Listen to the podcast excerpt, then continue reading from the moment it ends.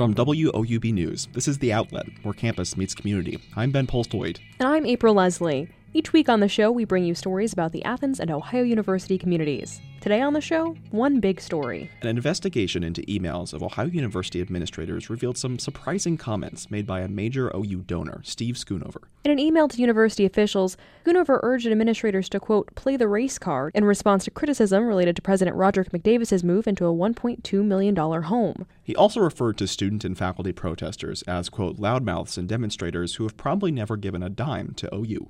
Those comments have led to a small protest today outside this very building, the newly constructed Schoonover Center for Communication. They called for him to step down from his post at the Ohio University Foundation, OU's fundraising arm, as well as remove his name from the building. However, protester Eleanor Holbrook says they do not expect Schoonover to rescind the donation. I would appreciate his resignation from the board. We don't need that kind of negativity towards our students and our faculty. But I mean, money?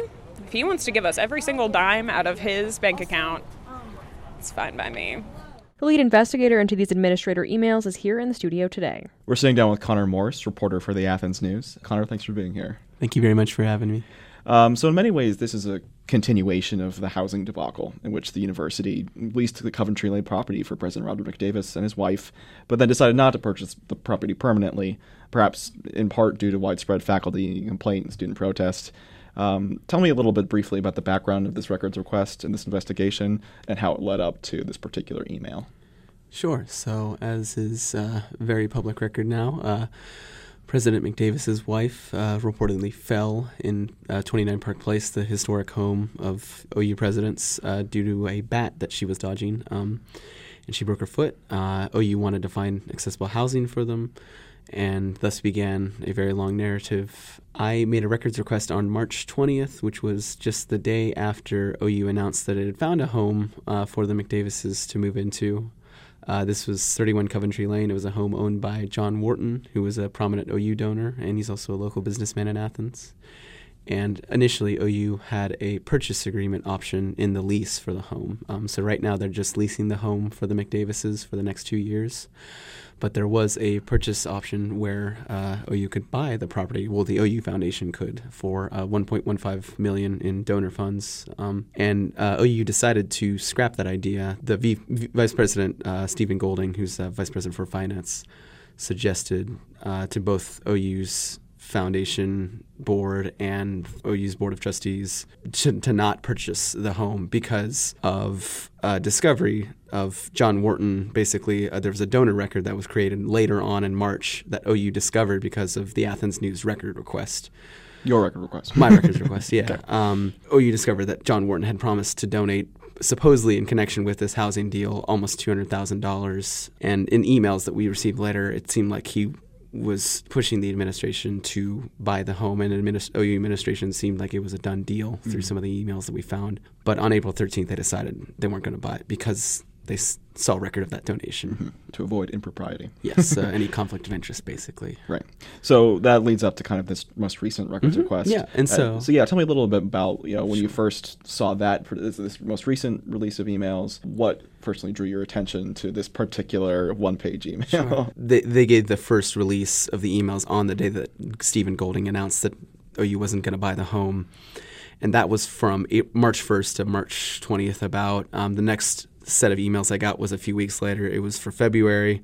The next set of emails I got was for uh, March 20th to the 30th, and then the final set was for April. And it's interesting because I didn't request most of that. I requested from March 20th, 2015 to March 1st, 2014. Okay. OU has not yet fulfilled any of my requests before February 1st. So that's automatically an interesting comment. But regardless, um, I got this April, this the set of April emails, oh, probably a few weeks ago, actually. Mm-hmm. And I didn't really look at them because I didn't have time. I've been very busy. And mm-hmm. so uh, I looked at it on, I looked at it just out of just curiosity. Um, it was about a series of, I don't know, hundreds, hundreds of emails, probably about 500, 600 and um, I was just, as I always do with these emails, it's just a giant. I get a CD. It's just a giant bunch of PDFs of mm-hmm. emails of OU administrators um, relating to the housing specifically was what I asked for. So I looked through this set of emails and I saw Schoonover's name at first and I was like, huh, what a coincidence. This guy's name, I didn't even know anything about him at the mm-hmm. time. His name is Schoonover and he's suggesting that OU play the race card to discredit faculty and student protesters. And so that automatically was interesting. I said, "Hey Terry, my editor, uh, take a look at this email." Um, this guy's suggesting that, that OU possibly use the race card to discredit uh, these protesters, and this is you know, in connection with this whole series of reporting we've done that we, you know, broke the story and everything. And he said, well, by God, that's a great story. And then as I looked at him more, I looked into more about who Steven was. Um, we realized that he was a trustee for the OU Foundation's board, a secretary. He's been a trustee since 2000. And we realized that he was the one that donated to the Schoonover Center, which is what's currently under construction, about to be complete by August. After that point, we started doing the due diligence. We reached out to OU for comment. Um, we emailed Steven, the Schoonover, that is, um, and uh, that was all in one email. Basically, it was to Golding, uh, Brian Benshoff, who's the president of the OU Foundation, Steven, and then an OU spokesperson. We didn't get a response. Mm-hmm uh, on the story. We, we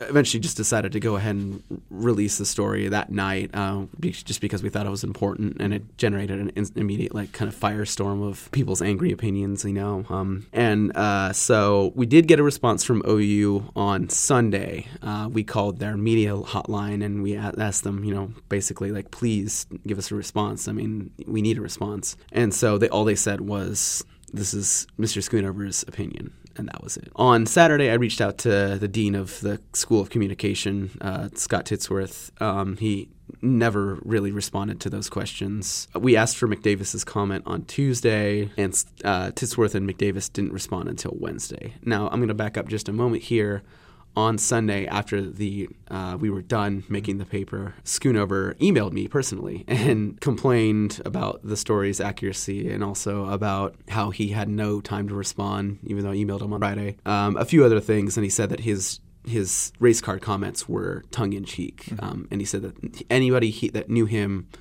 would not have construed that email as being serious. Right. Um, well, well, let me just take a moment and read the email just to kind of just provide that context. This is right. very quickly after a big, big protest. Right. So it's okay. So it says Friday, April third, to a bunch of trustees. Um, as well as OU administrators. Uh, he says, I want to uh, be on a conference call, I assume, to, to express my outrage that we let a bunch of loudmouths and demonstrators who have probably never given a dime to OU, and a bunch of newspaper reporters and university professors who have no idea or don't care what it takes to attract top notch presidents to live in a small town like Athens. Um, he goes on to talk about Roger McDavis and his his work to raise funding for Ohio University. I think we should handle it the same way that the Democrats do every time Republicans attack President Obama. They label them racists. So if you are worried about the petition by the faculty, just play the race card and call them racists and make them defend themselves. They pull that in Washington every day. So his response to that was that it was tongue in cheek. Mm-hmm. Okay. So, uh, at what point with him did he decide that he would like to write a, letter, you know, that was going to be published in the Athens News? Sure. So we had an op-ed where uh, Mr. Schoonover is apologizing uh, in our Thursday edition this week, and we, um, as immediately as soon as Schoonover emailed us on Sunday night, uh, Terry and I both started emailing him back and forth, and we we actually did end up running uh, running a correction um, for uh, there were two other trustees who said that they agreed with uh, Schoonover's uh, statements. They weren't trustees; they were executive committee members mm-hmm.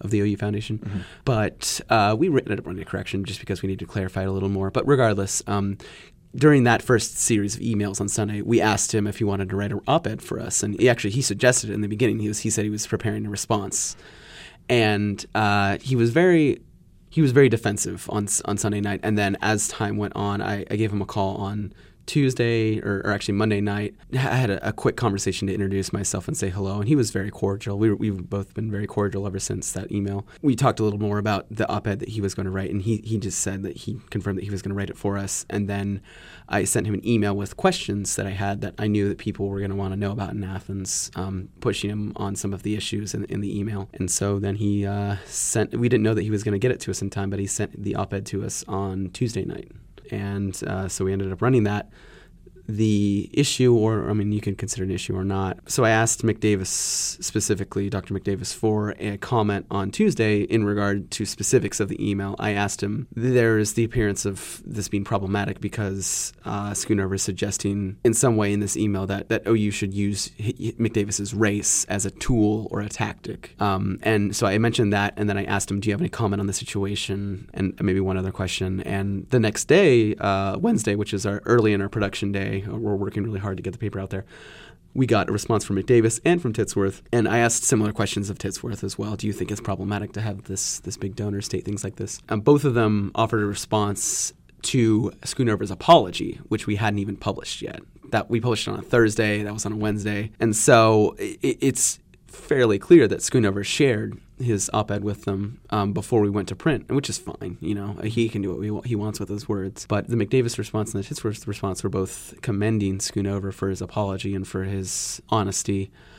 Uh, and they were both asking just for the community to move on. Um, and they didn't respond to our questions at all. And that doesn't seem very fair to me mm-hmm. um, or to the Athens News in general. We asked for comment on things that people have concerns about, and all they responded to was Mr. Schoonover's apology. Which, I mean, granted, I'm glad that he wrote an apology, and I'm glad that he wrote something to us, of course. Um, so, you know, given all of this, Conor, you know, giving all of student protests, mm-hmm. however small today. Yeah, there's uh, just a very small one today. Yeah, there are documents that you don't have yet. Sure. You know, what do you expect to find in future sure. releases? Uh, so, right now, um, I didn't request anything relating to the housing situation but uh, now I'm expecting OU to fulfill from February 1st back to March 1st of last year, and, and I'm waiting for that first. Um, I've made a few other requests of uh, OU recently, which are related to different topics, um, and then I am planning for a records request um, in the near future relating to emails from donors. Um, I don't know uh, which donors exactly yet, um, and I don't know what the scope of it's going to be. Um, but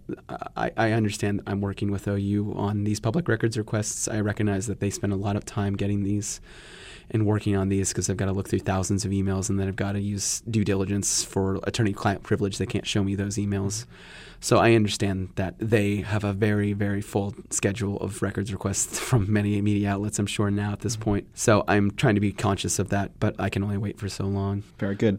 Um, Conor Morris is a general assignment reporter for the Athens News. He broke a story this week about Steven Schoonover making comments uh, allegedly using the race card um, in relation to the president's residence on Coventry Lane.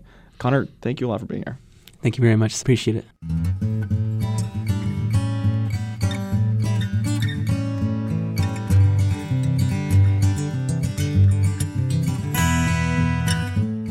That's it for our show this week. Thanks for listening.